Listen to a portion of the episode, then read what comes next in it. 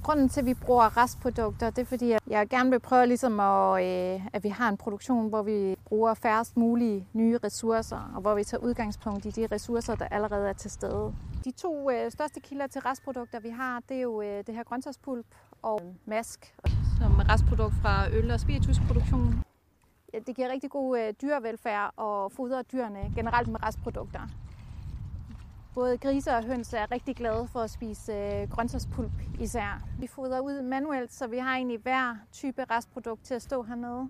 Jeg synes egentlig, at grisene er ret gode til at blande foder selv. Og så er der ingen, altså hvis vi kan undgå at bruge kræfter på at blande foder, så vil jeg hellere have grisene gøre det. Men man skal bare lige lægge det ned, helst i den rigtige rækkefølge, ned i dyrenes foderkar. Så det, der måske er mindst attraktivt, det er det, man lægger øverst. Kliden er det, de mindst gerne vil have, så det lægger vi på som sådan en topdressing til sidst.